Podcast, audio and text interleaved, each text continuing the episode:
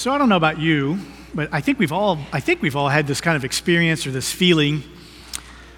And that's kind of the idea that when you, you feel like you're in relationship with someone and they're they're kind of maybe they're mad at you or there's just something weird between you two, but they won't actually come out and say it, right? But you just you kind of you're picking up clues that maybe things are not good between you two. Um, and that's just been happening to me lately with somebody I work with here at the church. And so, uh, started probably about a month ago. Um, Sam, you know, I'm in my office, my phone rings, it's Sam, I pick it up, and he says, Hey man, I'm, ready for my lunch. And so I'm like, Okay, so I, I run and I, I get his tray and I get the flowers that he likes. I cut his PB&J the way he likes it. He doesn't like it the diagonal, he likes it like that. And uh, he sits down, put the napkin in his lap, and he takes like two bites and then he's like, meh, and he throws it in the trash. I'm like standing right there. And so I'm thinking, is this one of those, hey, tell me you're mad at me without telling me you're mad at me kind of things? And so I thought, okay, well, that's fine. A couple days go by. I'm in his office and he kind of turns around, he looks at his shelves. He says, hey, man, this dust is not going to dust itself, you know? And so I'm in there, dusting away. I pledge his desk, so it's nice. Um, and again, not thinking much of that. And then I, I leave, and then out, the, out there, there's Dolores. She works with us. And I'm talking to her, and she said, What are you doing? I said, Well, it's in there dusting Sam's office. She says, Why were you doing that? I said, Well, because he, he said. And she said, Well, that's funny because I just did it this morning. And so I thought, Well, that's weird. I mean, three hours, how much dust can you get on your shelves? But is he mad? No, he's, no, he just, he needs, he likes it clean. That's what it is. He just likes it clean. No problem. Uh, a couple days go by, then he's like, Hey, man, uh, if you could put two coats of wax on my car, that would be better. and so no problem. I go outside. I mean, it's kind of hot, but no problem. About this, and I'm doing the second coat, and I'm thinking, wait a minute. He drives like a white car. I don't even know if this is his car. So I come back in. I said, hey, is that your car? He said, no, it's just a rental. you made me put two coats of wax on your rental car. Well, it looks nice though. So I'm like, oh, oh, okay. So I walk away, no problem. Hey, we're good, no problem. Then a couple more days go by. He says, Hey, man, I'm going to be out of town with my family. I'm going on vacation. And uh, would you like to preach that Sunday? And I'm like, Wow, what an honor. Yes, I, what, yes, great opportunity. Anytime you can preach God's word, that's awesome. Love to do it. Tell me what passage I have. Daniel 11. so, no, I'd say that in jest. I'm just kidding around. Uh, if you're a guest with us and you're thinking, let me just be, tell you why our people are laughing our pastor wouldn't even know how to ask me to do those things. He would never do that. So, just so you know. We are going to look at Daniel 11 today. And all kidding aside, if you just if you just took out Daniel 11 and you read it today, cursory reading, it's rough. Okay? It's kind of hard to understand. Now, having said that, I'm also fully confident that this actually has really good Daniel God has really good stuff for us this morning through Daniel 11. So, we're going to dive into that. Now, here's the thing. Last week, Justin stood up here and he did Daniel chapter 10. And tap, chapter 10 is basically about this messenger that comes that's going to tell him a revelation, a, a prophecy of things to come in the future. And so Justin did a great job. Justin, side note, it's just not fair. I'm not even good at one thing. He's like really good at two things. I don't, that guy, he's not, it's, it's incredible.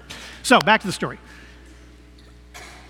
chapter 11 and 12 is actually the revelation. And so it's kind of like this. Imagine if you're looking, this is, in, this is in Colorado, I'm looking west at a kind of a mountain range. And this is kind of how the vision is for him. He's looking at things that are way off in the distance. And he can't really tell how far these things are away. This, the, these prophecies could be happening next week, it could be happening in 100 years, it could be happening in 10,000 years. It's just, he's getting a picture and it's kind of far away. Now, you see on the left, that's called Mount Meeker.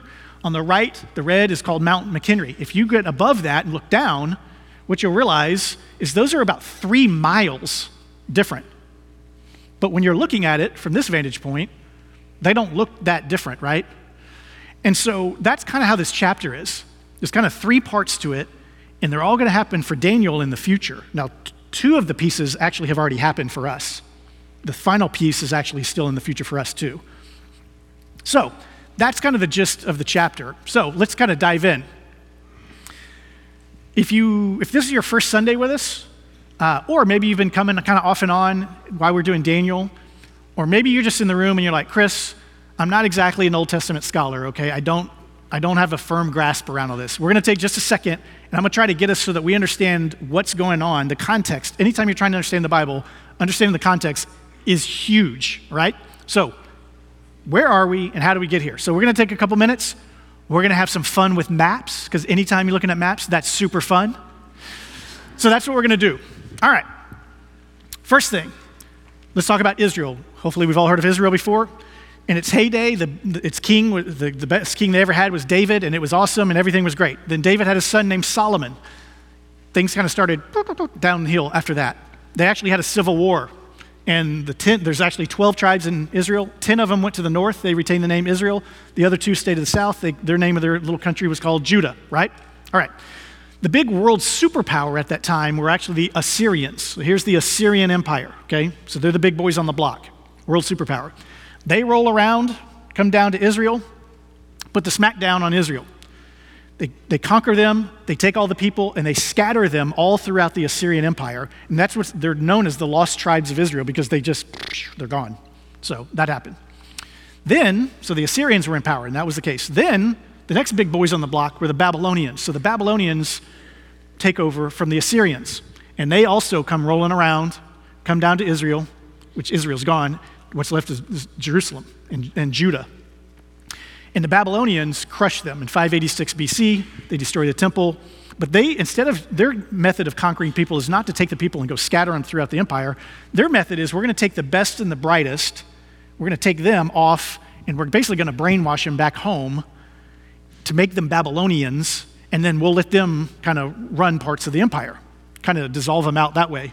So, Daniel, Shadrach, Meshach, Abednego, they were the upper crust kind of leader types strong leaders, that's why they get taken, and along with thousands of other people, get taken off into captivity, captivity to Babylon. Now, in Daniel, while they're there, uh, Sam preached on this. Do you remember the, the story of, of the handwriting on the wall with the finger? Mene, mene tekel parsin, which means you've been weighed and found wanting. So that happens. And what it's that the prophecy that night is, hey, your kingdom is about to be taken away from you, like literally tonight. And that's so that's the Babylonians were in charge. God saying, You're done. And yes, that actually happened. That night, the other big world superpower, the Medo Persians, so it's combo, they actually take over from the Babylonians. Chapter 11 is right after this happened. So now the Medo Persians are in power. And Daniel's there, and that's, that's kind of the, the, the situation. The next big boy on the block is going to be the Greeks, and that's going to come up in the passage, right? Okay, so now let's actually go to that chapter. If you're new with us, maybe you don't have a Bible, we have a Bible for you in, in, the pew. You can pull it out. Daniel's kind of in the middle part of the Bible. If you want to know, it's actually the chapter we're looking at is actually on page 701. So, go ahead and open up to chapter 11. Let's look at that. We're going to do the first four verses first because this is kind of a nearer term prophecy. So this first verse is actually carryover from the last chapter. It says, And as for me, in the first year of Darius the Mede, remember the Medo Persians took over? So this is the, the ruler now. Darius is the ruler of the Medo Persians. As for me, in the first year of Darius, I stood, to, uh, I stood up to confirm and strengthen him. So that's that messenger from chapter 10. Many believe as Jesus could be Gabriel. Anyway, now here we go. Verse 2. And now I will show you the truth. Here comes the beginning of this revelation of prophecy, of these things that are going to happen. Behold, three more kings shall rise in Persia, and a fourth shall be richer than all of them. And when he's become strong through his riches, he shall stir up, against, uh, stir up all against the kingdom of Greece. Then a mighty king shall rise, who will, shall rule with great dominion and do as he wills. And as soon as he is arisen, his kingdom shall be broken and divided toward the four winds of heaven, but not to, not to his posterity nor according to the authority with which he ruled, for his kingdom shall be plucked up and go to others beside these. All right, so what's going on? So this first four verses is basically talking about four kings. The final king in this list is actually Alexander the Great, and he's actually a Greek. Do you remember we, there was the Medo Persians, and then the Greeks are going to come into power? That's what happened. So this, this great king, Alexander the Great, he takes over. He's a Greek, and the Greek Empire, he just takes over, just runs roughshod over everybody. But he doesn't last very long. He only lasts about 10 years, and he dies in Babylon. Now, when you have a king of anything and he dies, who does the kingdom go to? The son, right? But remember, the prophecy said it's not going to go to his posterity. And that's happened. Alexander set it up. that when he passed, it would go to his four generals. And that each general would kind of have a little sub kingdom. And so that's exactly what happened. So Alexander, he dies in Babylon. The empire gets split into four smaller kingdoms. All of those are led by uh, his former generals. Now, the next part of the chapter, which is the, the bulk of the chapter, verses 5 to 35, is actually recounting what happened between two of those four kingdoms the kingdom of the north and the kingdom of the south. Now, we are not going to read all of these verses today because it would take a long time and it's kind of just, you know, it's basically the kingdom of the north fought with the kingdom of the south, and then the kingdom of the south fought with the kingdom of the north, and then they both had sons, and then those guys fought each other, and then they had sons and they fought each other. It's, it's like the Hatfields and the McCoys. It's just back and forth the kingdom of the north, kingdom of the south. Those two kingdoms are called the Seleucids and the Ptolemies. Now, Ptolemy has that P, but you don't pronounce, it's like Psalms, don't pronounce the P. So the Seleucids and Ptolemies. Here's another map. This is our final map. I'm sorry, this is all I can give you today. The kingdom, this is the northern kingdom, pretty huge, and it includes kind of Jerusalem, uh, Israel. Israel has always been kind of a hinge point. And then here's the kingdom of the south. It's basically Egypt and North Africa. So here's the Seleucids, here's the Ptolemies. And again, 5 through 35 is basically them going back and forth and fighting. Nobody really dominates the other one, right? So they go back and forth. There you go. The fifth generation, so they go back and forth. The fifth generation kind of king of this, the kingdom of the north, is a guy named Antiochus. Now, Sam had mentioned him when he preached, I think it was Daniel 8. Antiochus. Here's what you need to know about Antiochus he's a really bad guy. So much so that every time I say really bad guy, I need you to boo. So, Antiochus, he's a really bad guy. Yeah, thank you. Good job. Way to go, everyone. All right. Let's talk about how bad a guy he was. First of all, his name is Antiochus, but that's not good enough. No, no, just when I say really bad guy. Sorry, you're getting ahead of me. I like the, I like the, I like the participation. Let's hold on. All right, so Antiochus comes along and he says, I'm kind of awesome. And so I want everyone to call me Antiochus Epiphanes. An epiphany is like when God shows up and manifests himself. So, like when Moses is talking to the burning, when God talks to Moses in the burning bush and it doesn't burn up, and there's an actual physical representation of God right there, that's an epiphany. So Antiochus says, I'm kind of awesome, and when I show up in a room, it's like God's here because I'm God. So I'm going to name myself Antiochus Epiphanes. Now, people around, Sam mentioned this also, people around him actually called him Antiochus Epimanes, and Epimanes means cray cray. He's a crazy person, he's a madman. And so they would call him behind his back Antiochus Epimanes. Now, why did he get this name? Because he was crazy and he was a really bad guy. Thank you. Thank you. Thank you. I heard you. All right, how bad is it? Well, remember, he would fight with the, Ptolemy, uh, uh, yeah, with the Ptolemies. He couldn't ever really conquer them, so on his way back, he has to go through Israel. Well, he would take out his frustration on the Jews. The Jews didn't have anything to do with their battles. I mean, that's not, they were not a part of that. But he was just mad and he would take it out on the Jews. And so one day he was mad and he rolled through there and he just murdered 80,000 Jews in one day. You say, that's pretty bad. That's not the worst thing he did. Let's talk about that. Another time, he goes down there, loses battle, comes back, he's mad. He attacks them on their Sabbath. He rolls into the temple, their holiest of places, and he plunders it. T- they have a lot of things made out of gold. He takes all of that. He sets up an image of Zeus. Zeus was the biggest big boy god that the Greeks had. He sets up an image of Zeus in the temple. He sets up an altar to him. He makes the priests sacrifice to a false god violating the first two commandments of the, New, of the uh, Ten Commandments. He makes them sacrifice a pig. A pig is an unclean animal to the Jews. They don't, they're not supposed to eat pork, they're not supposed to touch. He makes them do that. He, I didn't even have this on here. He, so they have their, old te- their Bible, their Old Testament scrolls. They sacrifice the pig, he makes them eat the flesh, he takes the blood, he pours it on their Bible he tears it up and he burns it because pouring the pig blood on it wasn't enough, and tearing it up wasn't enough, so he's going to burn it in front of them. He goes to other towns in Israel, makes his soldiers go there. They set up a false a, a, a, altar to Zeus. He makes the people come out. He makes them sacrifice a pig. He makes them eat the flesh of the pig. And if they don't, he just kills them. Did I mention he's a really bad guy? Thank you. Thank you. And he required this on his subsequent birthdays. They had to do this same thing. Now, here's the thing the chapter talks about this. It's called the abomination that causes desolation. That phrase is used. And in fact, you actually see that phrase, Jesus uses that phrase in Matthew chapter 24, verse 15, talking about this. What is an abomination that causes, what does that mean? An abomination is something that causes disgust or almost hatred. And so, uh, it, what he did in the temple is an abomination to God and to the people of God. And by doing this abomination, it caused desolate, he's basically dissolving their faith practices. And here's why.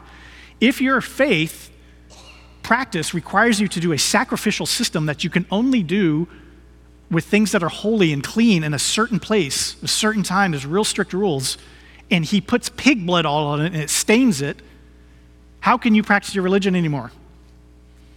It, it's, it's making Judaism desolate. He's basically wiping them out and saying, You're not going to be able to worship your God anymore. Obviously, this does not go over very well with the Jews. And so what happens is they revolt. And so you may have heard of this before. It's called the Maccabean Revolution. So they decide enough is enough.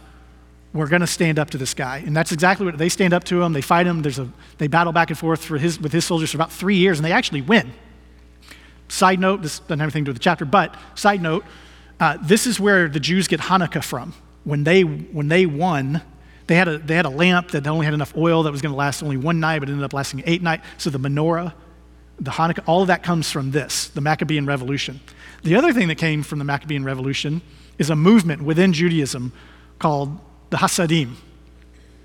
And it means the godly or the pious or the loyal. So there was this movement within Judaism of we have got to protect our religion. We've got to protect our faith because this guy almost stamped us out and of course, this has been happening to us for a while. And by the way, this will happen to him again later. But th- we've got to, there's a movement within Judaism. We're going to stand up, the Hasidim, and we're going to stop. We're going to, we're going to, no matter what, no matter what anybody does to us, we're going to maintain our faith and our practices. Now, you see this in modern day. You ever seen these guys? They're called Hasidic Jews. That, that came from this movement. So they are really, really, really serious about maintaining the rules. Thus, you can see they always have the hair like right here because they don't shave that, because in the Old Testament law it said don't shave that. So they're like super serious about it. So this movement of Hasidic Jews came from this. There was another group of people that came from this that if you've been in church a while and you've read the Gospels, you know these guys. The Pharisees. So if you've been in church a while, you've read the Gospels, you've, you heard about, Jesus would butt heads with these guys. And I used to always read the New Testament, especially the Gospels, and I would see the Pharisees butting heads with Jesus, and I would think, what is your problem? like, how are you're very dense. In fact, you're really not smart. You have God's Son right in front of you. He's doing a miracle. And you're like, ah, we don't, we're not down with this guy. How did you, how are you missing this? This explains it if for 200 years your whole thing was protecting Judaism, not going to let anybody, anybody tell us what to do, not going to get us off center, not going to change anything we do. You've kind of built this fortress and you're going to maintain that fortress. Then some guy comes along whose dad's like a carpenter or something. He comes from Nazareth. Nothing good comes. I mean, that is so backwater. He's not a learned man. And he shows up and he says crazy things like, I'm God's son. He says things like, I know you've heard it said, but I say this. That's a change. He says things like, those are old wineskins. Let's, let's talk about new wine and new wineskins. The guy's trying to change everything. So he's just another in a long line of people that has tried to change Judaism. So as a Pharisee, we're, we're going to just dismiss him, just like we've done the guys before and the guys that'll come along in the future. We're going to protect this thing and we're not going to let anybody change us. Does that make sense? That's the reason the Pharisees, I think, were so bad at recognizing who Jesus was. And I don't necessarily feel sorry for them, but I do understand them better now when I read the Gospels. All right, let's get back to the, let's get back to the chapter. So again, first four verses, those are the Persian kings and Alexander the Great. The next 36 verses are the two kingdoms, the Seleucids and the Ptolemies going back and forth. The last part of that is a lot about um, Antiochus, because he's a really bad guy. Thank you.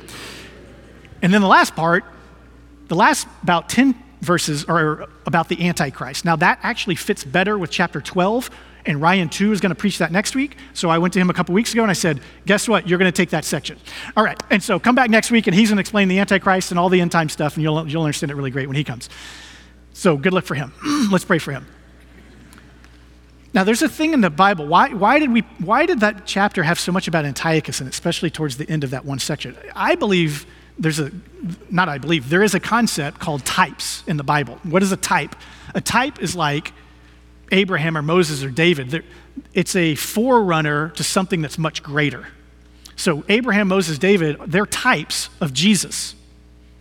They're not Jesus, they're not Jesus in all of his fullness, but there's part of them, they kind of are like him. They, it's, a, it's a small picture of the bigger picture. Does that make sense? So Antiochus, to me, is a type. It's just the other way around. He's a type of the Antichrist. So that's kind of the end of that section. Now, here's the cool thing Daniel is given this vision of all this stuff that's going to happen. Through, first, through verse 35, that has already happened for us. The last part, that's yet to come. That will happen. When I was doing my research for this, I stumbled upon this quote from a guy named John, Dr. John Walvoord. Walvoord was the president of Dallas Seminary, this is where I went, for like 35 years. He's a, he was a worldwide expert on end times, what's called eschatology. He was the man. So he had this quote about Daniel chapter 11. I thought it was great. He says, The amazingly detailed prophecies of the first 35 verses of this chapter. Okay, pause.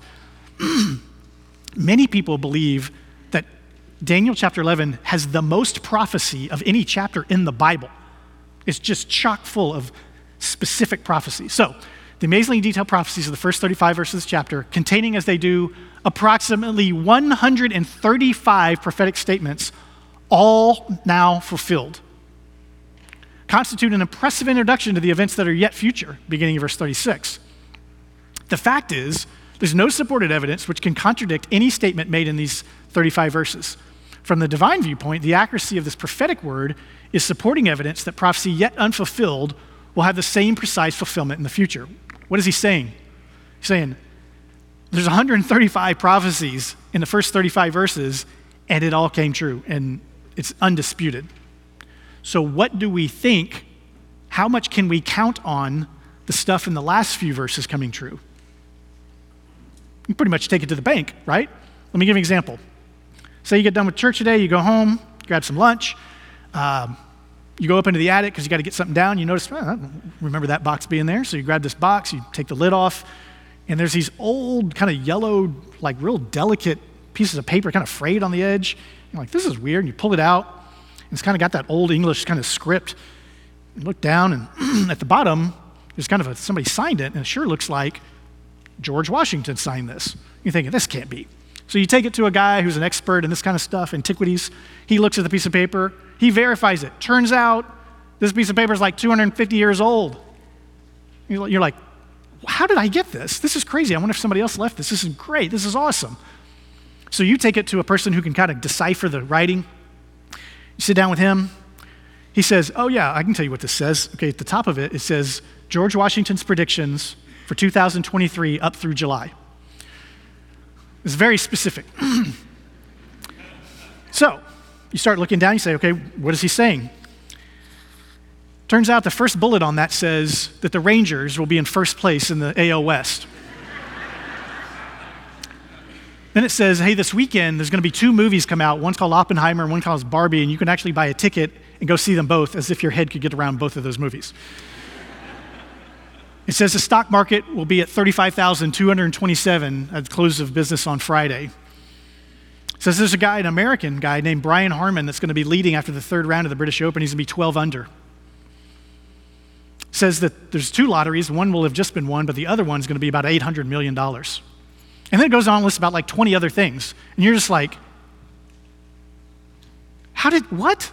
How could he have, this is crazy. Then the, you point to the bottom and said, What is this last line? The guy looks at it and says, Oh, what it says is, uh, to see my predictions for the rest of the year, turn the page over. Are you going to turn that page over? You dang straight you are.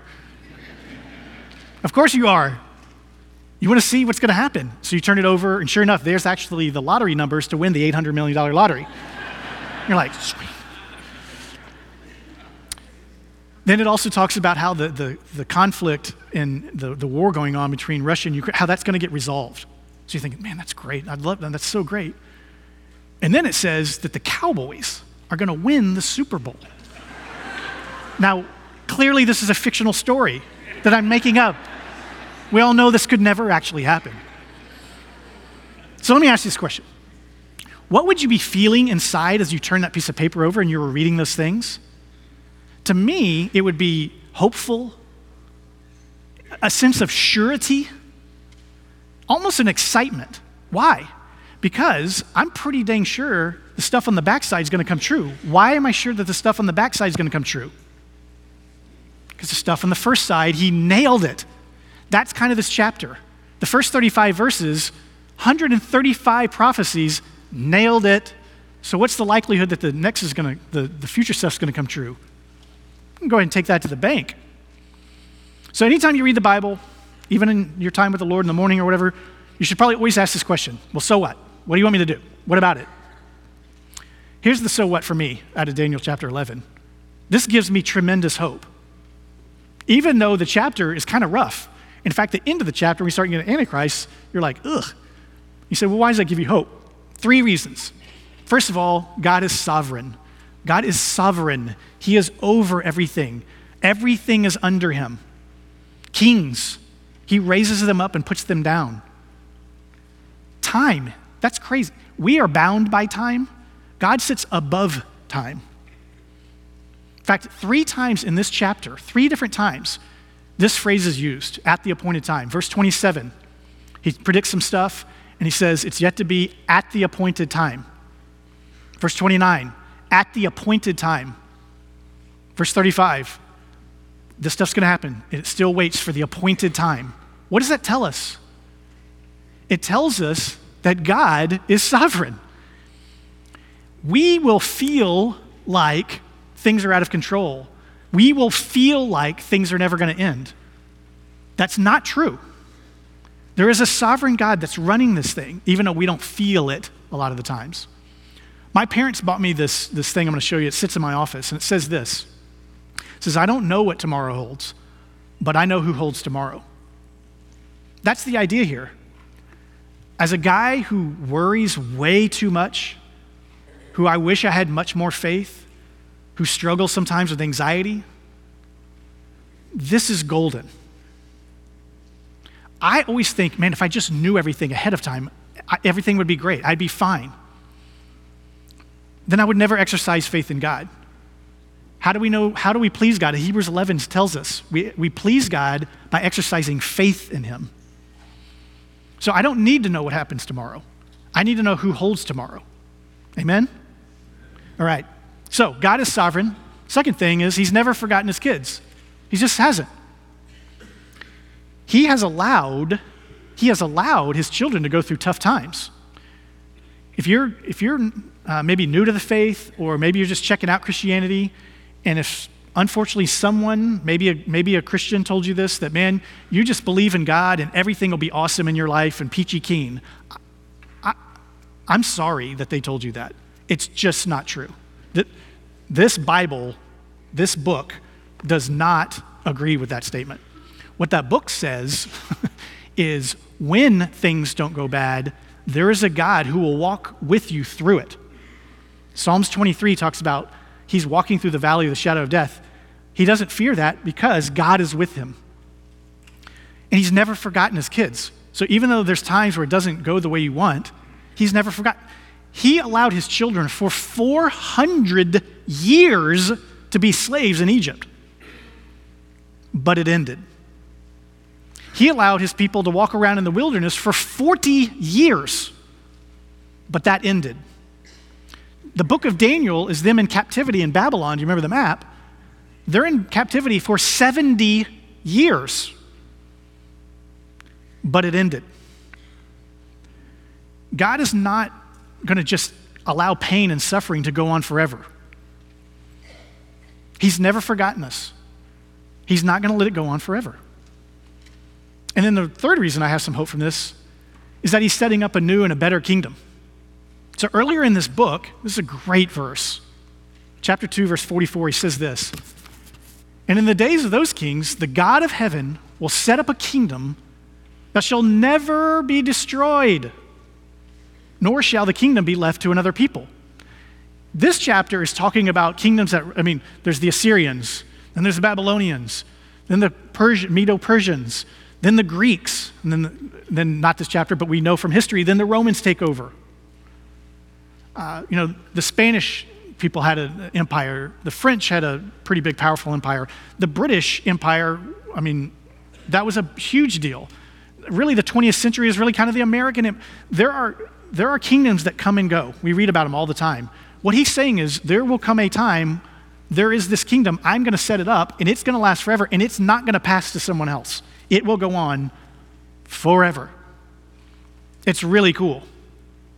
So, if you're here today, let's say again, and a friend invited you, um, or you've, you haven't been in church in a while, don't, don't worry about the maps. Don't worry about the crazy names. Don't worry about the kings. Don't worry about Antiochus. Don't worry about Lots of stuff. Here, here's the thing that I long for you to hear from this chapter there is a real kingdom and a real king, and his name is Jesus. He is God's son. He's the, he's the Messiah, the anointed one. He's the one we've been looking for to come fix all this. And in his love and by his grace, he came to this planet. He lived a perfect, holy life. He died. He literally died on a cross. Three days later, he came back from the grave, came back to life. He conquered death, sin, Satan, hell. And then here's the coolest part He's coming back. You say, How do you know that? Well, how can you be sure of that? We just talked about it. He's coming back. And he's going to set, he's, he has kind of already inaugurated this kingdom when he first came, but when he comes a second time, it's going to be full on and he's going to be the king of it forever. When he was here the first time, he would roll into a city and he would tell them his message, his gospel message was this Hey, you need to repent, for the kingdom of God is near. I'm starting this kingdom. And so here's the cool part for you today you can be a part of this kingdom. You say, How do you do that? Three things. The Bible talks about this you repent, you believe, and you follow. You repent. You change your mind about who Jesus is. Not he wasn't just a good teacher or a good guy. He is everything that we just said God's Son, the Messiah. You, you believe. What do you believe about him? That he died, that he rose again. And then you follow him. Because again, if you say he's my king, then that means you have to follow him, right? Now, for us in America, this is super weird because we don't have a king, right? We, our whole country was founded on we don't even want a king. That's why we're going to go, go over here and do our own thing. We don't want a kingdom. We don't want a king. We're going to go over here. So when we read this, we talk about a kingdom and a king that's going to last forever. That's hard for us as Americans. But here's the thing it's hard for us because every king we've ever read about is usually a bad guy.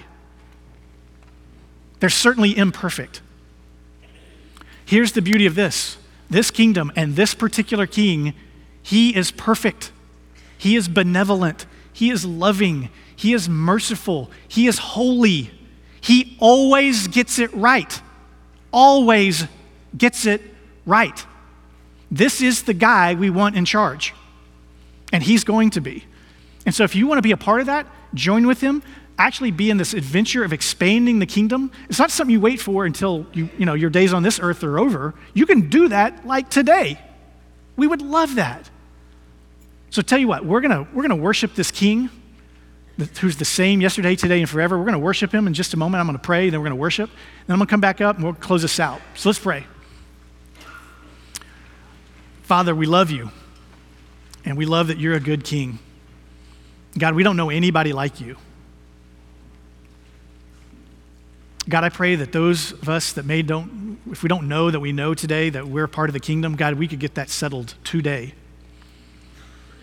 God, for those of us that do know you as King, God, that that would really encourage us. Today's, today's truth from Daniel. And God, you didn't promise a bed of roses. What you promised is you'd be with us. You'd be our King. You'd never forsake us. And so we're banking on that, God. Again, God, we love you. We want you to hear how much we love you right now as we worship you. In Jesus' name, amen. Thank you for joining us today for Worship Online. If you're in our area, we want to invite you to come to physically connect to your local church. We would love to help you to live and love like Jesus alongside of others who are doing the same. If you're from outside of our area, can I challenge you to find a local church in your area that's going to preach the Bible and exalt Jesus? Smash the like button, subscribe, share with friends, and turn on notifications if you'd like to stay up